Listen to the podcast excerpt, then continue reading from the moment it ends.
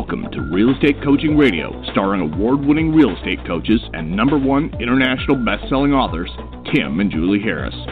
Real Estate Coaching Radio is the nation's number one daily radio show for realtors who demand authentic, real time coaching. Get ready for fluff free, unfiltered, full strength honesty about what's truly working to get you into action, helping others, and making money now in today's real estate market.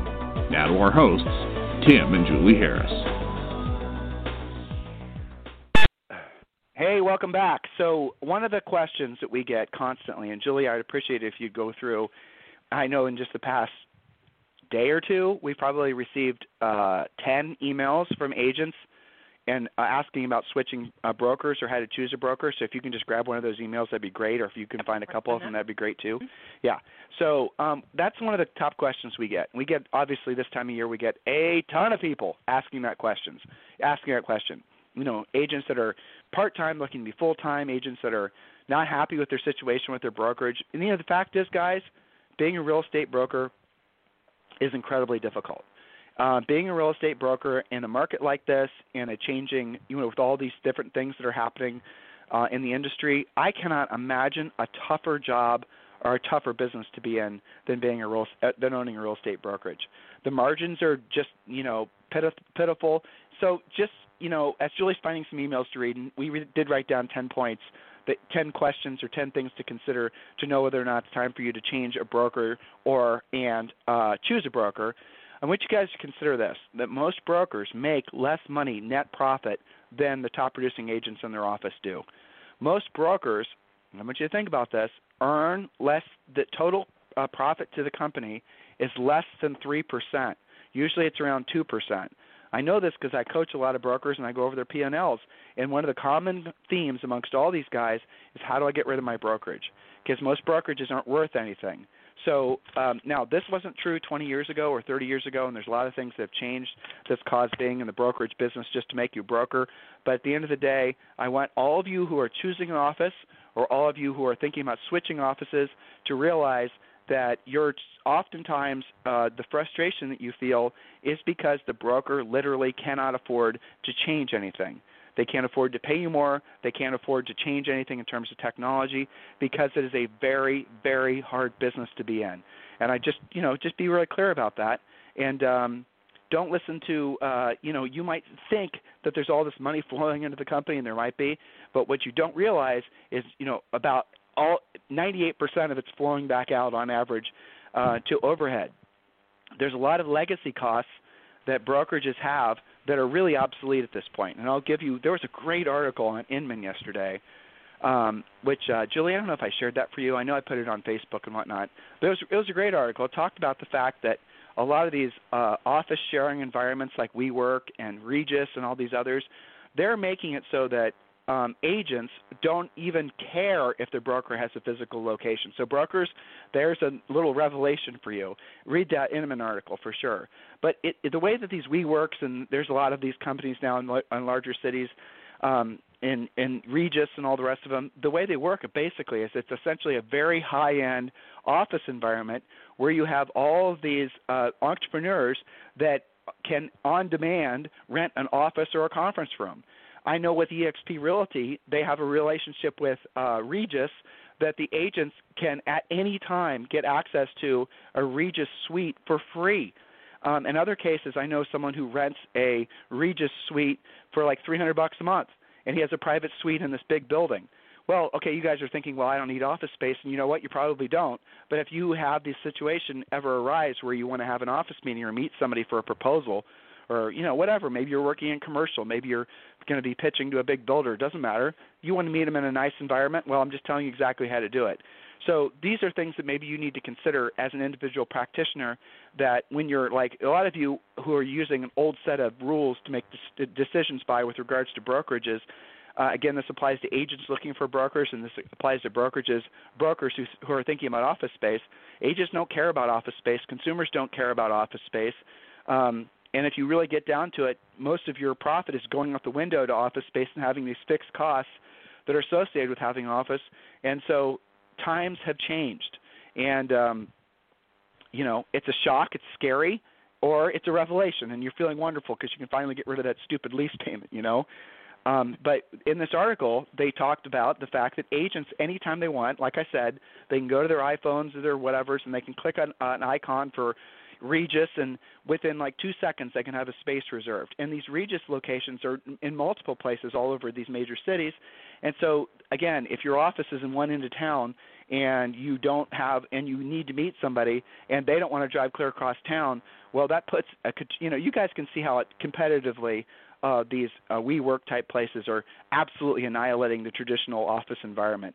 But here's an added benefit, which I really like the, the fact they pointed this out in the Inman article. A lot of these agents who are using this the, these um, shared workspaces, what they're getting business from the other entrepreneurs that are also there. One of them in particular uh, cited the fact that he he gets uh, listings and buyers all the time from other people that he's running into while he they're sitting, you know, just basically knocking elbows with people at the shared coffee machine. Hey, what do you do? This is what I do. Oh, by the way, so they're using it as networking environments, which is you know that's a pretty fantastic unintended consequence that actually you know in, increases your bottom line in multiple ways by decreasing your overhead, but also increasing your opportunity to make really high value contacts. So, you know, if you're in a major city and you're an agent and you're listing, or if you're a broker and you're listing and you're looking at your, you know, next year's business plan and you're realizing how much money you're pissing away on having that office, you might want to seriously consider taking a hard look at that. So we're going to get into uh, 10 questions that agents need to be asking um, if they're choosing uh, choosing a broker or thinking about switching brokers. Julie, so uh, read a, an yes. email that we received to kind of emphasize how frequently we get these emails about this topic. Sure. And these come in many different flavors, but it usually drills down to choosing a broker, choosing, you know, how do you make that decision? How do you know you're making the right decision? This is from, and I'm sorry if I screw up any names here, my apologies. Uh, I think it's Nyame, N Y A M E, or Nyame, I'm sorry, Murray, who sells real estate in Atlanta, um, who is asking about changing brokerages again. I received my real estate license in 2017 and joined Palmer House Properties. I like them, but they're geared towards experienced agents. I had to join a career development team, but I didn't feel like I was really getting mentorship, so I left to join Norman and Associates. I've known the broker there for a few months, and he focuses on his agents' success and helping them grow their businesses via social media. The only issue I have is that I'm surrounded by all new agents. So the first one uh, was experienced agents. The second one, brokerage. Now it's all new agents. There's maybe only three experienced agents here total. Prior to leaving the other brokerage, I applied for one of Atlanta's top producing agents to mentor me. At that time, she already chose someone to mentor, so I made my transition. This morning, I received an email asking me to meet tomorrow at 3 p.m. regarding mentorship. I really want to meet her. She kills it here. Is there anything specific I need to be asking about? Is it too, too soon to consider going back to the other brokerage? Um, been having a hard time converting leads to closings is very discouraging. So that's a listener and coaching client in uh, Atlanta. Well, we that's get one very, flavor we, of the question. Yeah, but there. Do you, do you have others pulled up you want to read? I have another. I have another one. Uh, so here's Okay, and so we're we're going to address that. Here's another one. This is from Anna. Okay, hi Tim and Julie, and it just went away. Why did? Hang on a second. I got it here. Um, thanks in advance for taking the time to read. I found your podcast two weeks ago and have been devouring four to five episodes every day since. It's a perfect way to enhance my two and a half hour daily commute from West Hollywood to Woodland Hills.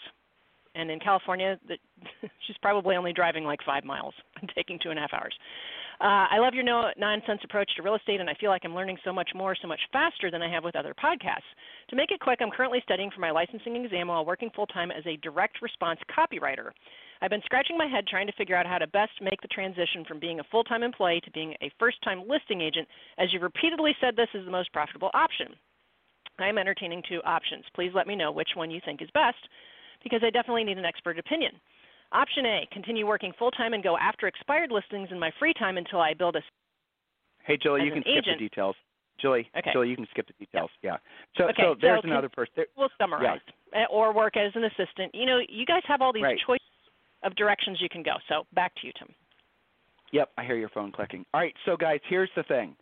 Um, I'm going to just hit a couple high notes for you, and, um, and, and I'm not going to try to sell you these points. I'm just going to tell you what we think. Number one, when you guys get into real estate, you should not be part of a team. I know that goes against the current zeitgeist, but I don't care. And you should not also be focused on buyers. Those are the two things that everyone's going to tell you to do. Now, we're also going to tell you to pick up some buyers, but we want you to self generate your buyers. We don't want you going out and buying buyer leads. The reason we don't want you to be on a team is because, for the most part, you're never going to learn shit.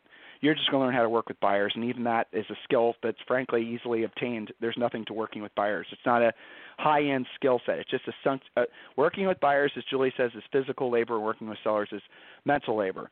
So the only way you're going to stay in this industry long term, or even short term, and earn any sort of significant money is focusing on being a listing agent. And I'm going to give you a real quick formula and this is a formula that's part of our real estate treasure map. And if you guys want the real estate treasure map, just go to freecoachingcallsforagents.com. It's our fill in the blank business plan, but the magic number formula is kind of the bedrock of the overall plan. So here it is. And everyone listening, please remember I told you this because it'll save you so much stress in your life. You will not believe it. If you're not in this business uh, and you're just getting in this business, or if you are floundering in this business and you've been buying buyer leads or you're part of somebody's team or all these different variants that you guys always present us with, I'm going to tell you right now the only thing that matters in list in real estate is listings. But here's your magic number formula. In every one of your markets, um, there's something called the absorption, and that's the number of listings that sell on average per month. You should know that number at all times, but you're also going to know it to be able to figure out uh, your actual magic number formula. But here's a rudimentary way to go about it let's say in your marketplace the average sale price the average commission is nine or let's say ten thousand dollars just to make the math easy okay? So in your marketplace the average commission is ten thousand dollars. Um, in order for you to have and let's say your goal and i know this is a bigger goal than most of you have but let's say you have a goal of making two hundred and forty thousand dollars a year. So in other words if you sold two listings per year at ten thousand dollars per month at ten thousand dollars, you would make twenty thousand a month, and that's two hundred forty thousand dollars a year. With me so far? So, how many listings do you need at all times? And this is the thing that most of you won't know, so I'm going to make up a number. But how many listings would you need at all times in order to have um, the assurance or a high probability that you'll sell at least uh, two per month? in most markets, in a changing market, and we're in phase two of the real estate reset in most of the country. Some of you guys are already in phase three. If you don't know what I'm talking about, go to timandjulieharris.com. Go to the upper uh, uh, Lacey right section. There's a search bar. Put in the word real estate reset. We did four podcasts on the real, real estate reset, some of the most popular podcasts we've done in a long time. Uh, we tell you to, how to identify what phase your market's in. The content that we provided was designed so you can provide that to prospective sellers. Um, again, this is incredibly important information for you to have, so there's homework from today's show. Okay, so back to it. If you had 10 listings at all times in most markets, even as we're transitioning from a hot seller's market to what's going to be more of a buyer's market. In some cases, it's going to be very much a buyer's market, and that's what, that is what 2019 is going to be. It's a transition year. 2020 and 2021 will probably be the same. So we're going to be in a flat market in most of the country, and in some markets we're going to see declining prices, and we've already started seeing that in the upper end. But again, listen to that series of Ford podcasts that we did called Real Estate Reset. If you had 10 listings at all times in a changing market, it's pretty safe to assume, assuming these are not flea bag houses and they're priced right, that you're going to have two of them sell per month. You're going to have to, you know, make sure they're priced correctly, and you're going to have to, you know, do the things necessary to get houses sold. But for the most part, and new listeners or experienced agents that have never actually wanted to be listing agents, here's the real, honest to God truth of what it takes to be a successful listing agent. Number one, you have the listing when it sells. So what does that mean? Most of the listings, most of the greatest opportunity in 2000 in the next couple years is going to be from expired listings. And the key to being a successful listing agent is have the listing when it sells. In other words, in many markets, the agents who have been successful listing agents won't be successful agents, listing agents going forward because they don't know how to reposition houses in the market. They don't know how to get sellers to re, uh, to reprice listings. They're going to wait too long. The listings will expire, and then the listings will get picked up by other agents, and those other agents will become the dominant listing agents in the marketplace. This is how it happens. Sellers and markets are not loyal to listing agents. I promise you, I do not give a rat's ass how long someone's been mailing postcards into a particular market or how many whatever community involvement things they've been doing, if that particular listing agent who's queen bee or queen king right now in that particular market, if they stop selling listings and their listings start expiring, the market will forget their name inside about 90 days. And that's what's happening now because a lot of these agents who are sitting who have been sitting fat and happy for the past 10 years are going to be sucking wind because they are not adjusting prices down quick enough. That is the opportunity for those of you who are wanting to become listing agents. Remember I told you all this. So in most markets, it is not difficult to have 10 listings at all times. I do not care what your preconceived notion is. Trust me, everything's changing. And so if two listings was a lot in your mind or you know, many of you are conditioned to take dozens of listings, and so this is easy for you. But the moral of the story of what I'm trying to explain to you is have at least 10 listings at all times. In most markets, even in a changing market, two of those listings will sell per month, which will result in you earning $240,000 a year. That's your entire business plan. I just gave it to you. Now you obviously have to get into your MLS and know how to do the formulas and figure out all the rest of it. And that's the reason you need the real estate treasure map. So just go to freecoachingcallsforagents.com. Okay? So I want all of you to keep that in mind when you're deciding what direction to go in your bro- in your business as an agent. Here's the two things I want you to remember. Okay? Do not join a team. Do not buy buyer leads. Do not be seduced by a broker who's offering buyer leads because you will never have a business. You're always going to be dependent. And being dependent on somebody when you're supposed to be indep- an independent entrepreneur sucks. So don't do it. Number two, become a listing agent. Now, if you're just getting your license, become a listing agent. Do not worry what other people tell you that you have to have a bunch of experience first. That is not true. You can become a listing agent right out of the gates. And matter of fact, your unbridled enthusiasm will be what attracts sellers to you because a lot of the other listing agents in your marketplace will probably come off as old and complacent and tired and they're going to want to list with you. Julie and I, we've been, you know, in the real estate business for basically almost 25 years. Um, our first year in the business, we sold over 100 houses per year. This is when our in our early 20s, and a lot of those were sellers. And the reason that we did it is because we went after FSBOs and we went after expireds, and we went after them in markets where there was established agents, and those established agents didn't see us coming. And we used, and frankly, a lot of the techniques that we're giving you guys as part of the Premier Coaching Program, we hadn't even developed yet. But foundationally, that's where we are creating our coaching program back when we were selling real estate. Trust me when I tell you that if we can do it, you can do it too. Julie, are you back? Yes, I think I am. Yes, you are. Am okay, I? so let's talk about changing brokerages. I'm going to give you I'm going to give you Mm-hmm. three reasons why you guys want to change brokerages, and then Julie's going to give you three reasons. So when we have time, we do, and then Mhm. um, tomorrow we're going to give you a specific. Uh, we're going to give you suggestions on which brokerages we'd actually suggest you join.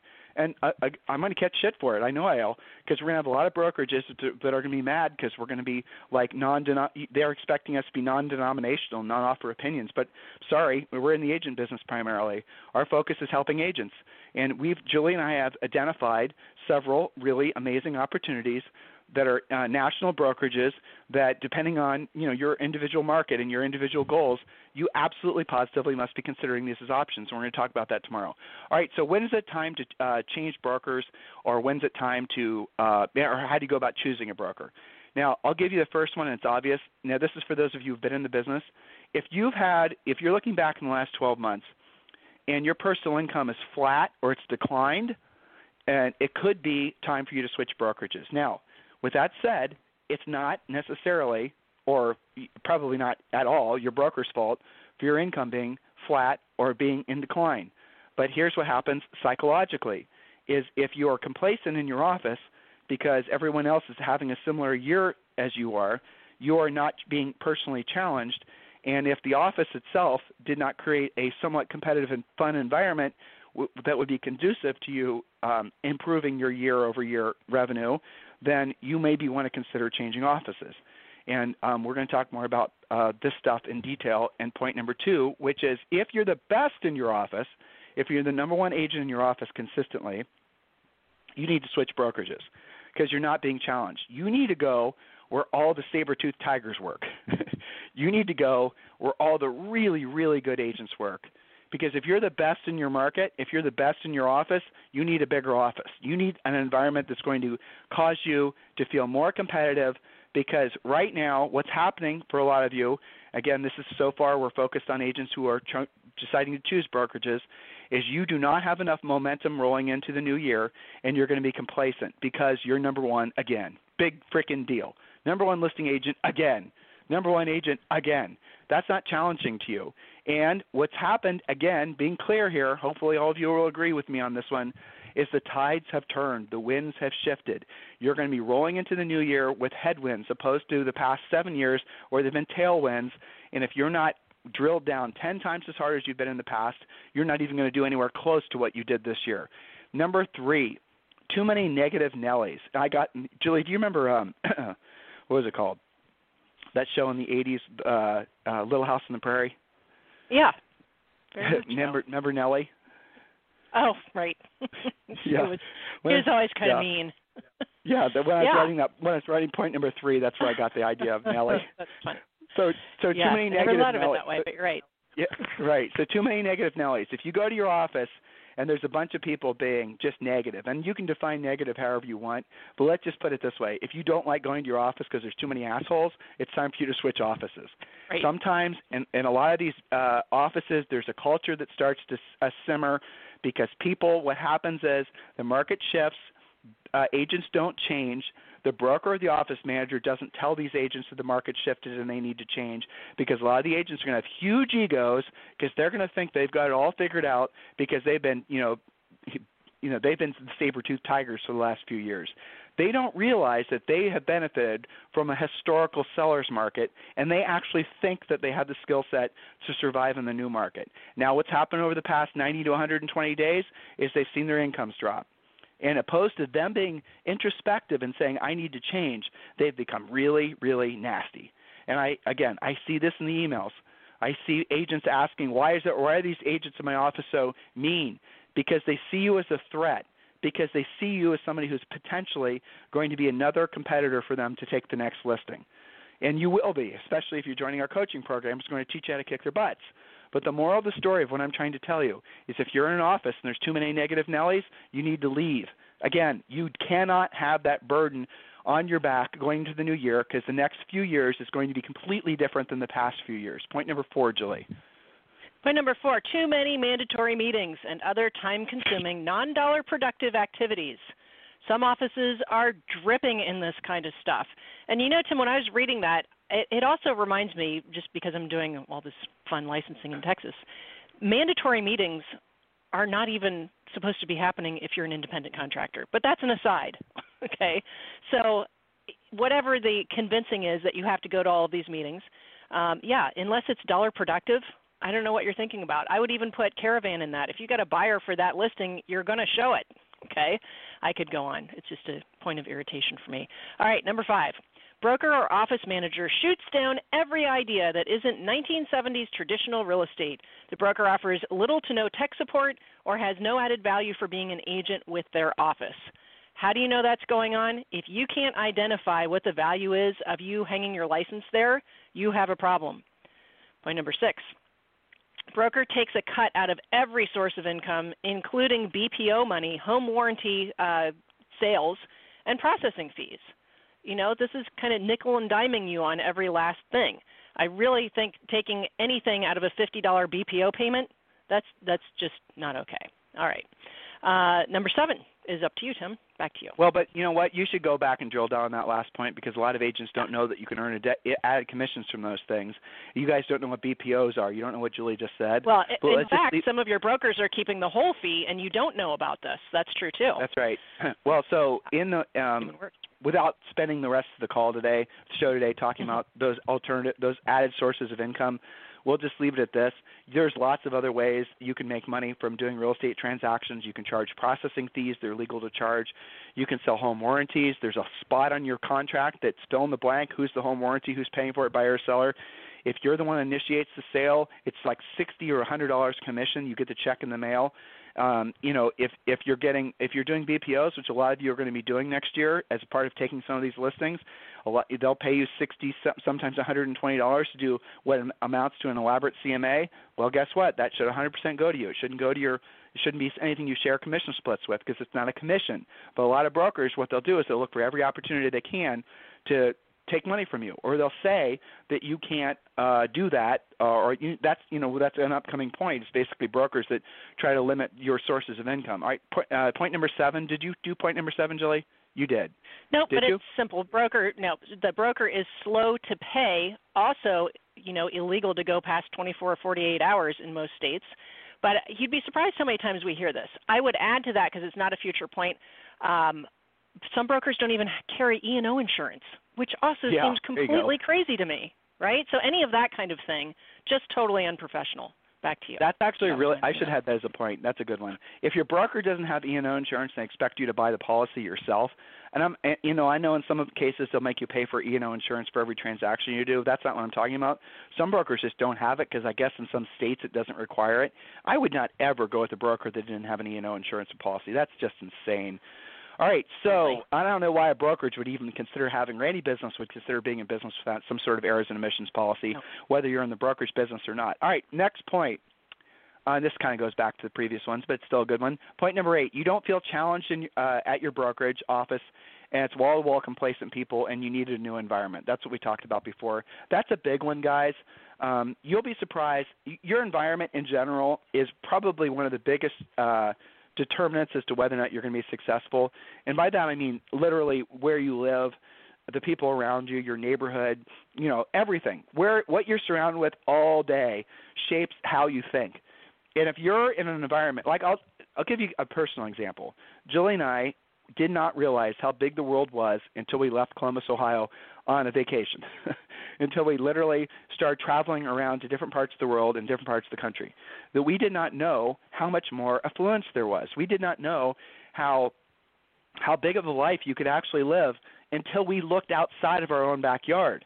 Um, and that is that's something that plagues all of you listening there's an interesting statistic. I forget. I think it's the Social Security Administration or something that most people are born and die within like a 50 mile radius of the exact same spot. And most of you who are um, listening, you've never really traveled. You've never really had exposure to anything outside of your immediate market. You don't know what that's costing you because it's actually limiting your ability to see beyond your own immediate environment. So let's scale this back and just think about your office environment. If your office environment is not conducive to your long term uh, success, and the best way to know that is look around your office. How many millionaires are there? Right? Look around your office. How many people who are there who've been in the business for longer than you, which, you know, 20 years, 30 years, how many of them are people you'd want to model yourself after. How many of them, some of you are going to have that. Some of you are going to have fantastic agents in your office. But most of you aren't. Most of you walk around your office and you say to yourself, by the grace of God, there goes I. I hope not. You know, you're thinking to yourself constantly, I hope I'm not in this position. I'm not going to be in this position. I'm not going to have to be at this stage in my life like these other agents having to still hustle for money. Well, guess what? If you stay in an environment like that that does not allow you to manifest bigger, bolder thoughts and dreams and intentions, yes, you will. All right. So next points, uh, Julie. Yes. Point and nine I, ten. I, yes. Sorry, I'm was shutting up my uh, Premier Coaching call. Okay. So point number nine is the broker office uh, offers no profit share. This is part of the new model that we're going to be talking with you about on future calls. So I'm leave it at that for now. Uh, point number 10, related to that, broker offers no new opportunities to purchase stock or offer stock rewards. Many brokerages are public companies. Only one's uh, let's see, only one offers stock rewards and discounts is what you wrote. Um, right. So no upside really. You're just kind of hanging your license, doing your deals. Uh, a little mini point I wanted to point out also, Tim, that I hear from Premier Coaching clients, sometimes they don't prospect or do lead follow up outside of the little tiny radius around their office, which is also limiting, you know, related to your point, the world is a lot bigger than your office surroundings. And I also hear sometimes that you don't when you go on a higher end listing, you don't want them to find out where your office is. If you're having those thoughts, you probably need to make a switch. And I'll toss it back to you because I've got to get to Premier. Well, so yes, and do a great job today, as I'm sure you will. So those of you who are in Premier Coaching, make sure you go to Julie's uh, live Premier Coaching call, which is happening now she touches on a really good point. Remember, we were talking earlier, listeners, about the fact that bricks and mortar locations are kind of obsolete, and if you're a broker, that should be an absolute relief for you. That that's not really going to be an expectation for agents wanting to choose your office as to whether or not you have a physical location. I know Julie and I were briefly involved in the ownership of a Remax franchise, and I can tell you by by briefly, here's exactly what happened. We were given um, essentially ownership or partial ownership in this brokerage they wanted us to help us. They wanted us to help them build it, and then we get into the. We looked at. I only had to look at one spreadsheet. They sent me one spreadsheet of the profit and loss, and they were making no money. And most months they were actually having to. The owners were actually having to sell tran- sell units of their own production to keep the lights on the brokerage, and this had been going on for years. That was how. And this was in our 20s. This that was my little first, uh, you know, foray. Uh, well, how do I want to say it? I'm on cold medicine, as you listeners can tell. That was my first glance behind the curtain to know how unprofitable brokerages were. Um, so, Julie said, if you're in a market where you're wanting to expand, if you personally like let's say most of your transactions are happening within the same geographic region as your current office and you're fearful of going across town and trying to go after business because you don't want somebody to ask you where your office is and that does come up especially with uh, upper end sellers. They're going to be very focused on where your geographic uh, market is. It's an old way of thinking but most of the upper end sellers are going to be people that are going to be 50 and older so they're going to have that more traditional way of thinking about brokerage right the nice thing about having a virtual office is that you could explain to that seller that your office is everywhere, that you work everywhere because of the fact that you're not uh, essentially tasked with just working in one small geographic area primarily. Some of you might not understand the ramifications of that because you've not been in the business long enough. Others of you will totally understand, and you'll see that the traditional model of having a physical location for a brokerage really is obsolete.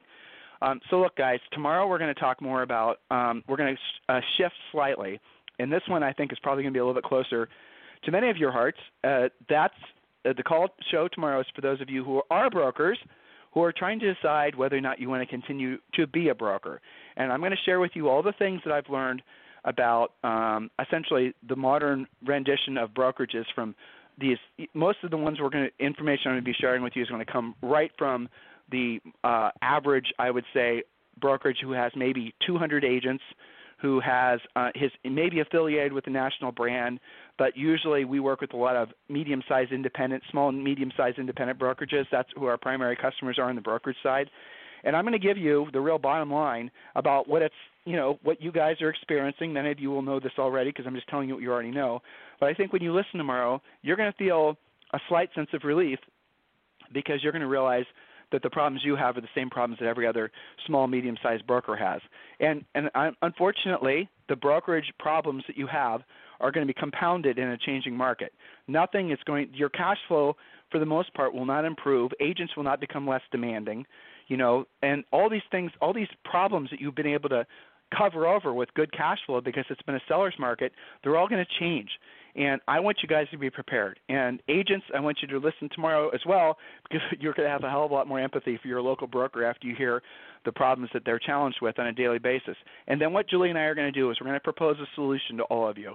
We're going to give you what we would actually do if we were active brokers or if we were active agents. We're going to tell you exactly what we would do considering all the changes that are happening in our industry and, and the overall uh, economy and specifically the housing market, right? So that's all going to come.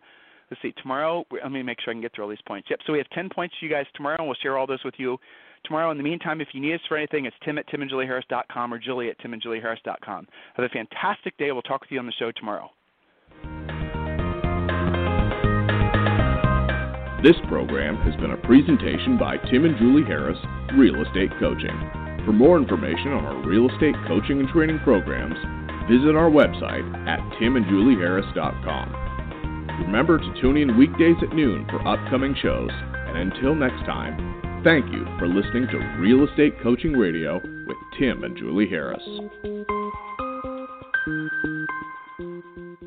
This podcast is a part of the C Suite Radio Network. For more top business podcasts, visit c-suiteradio.com.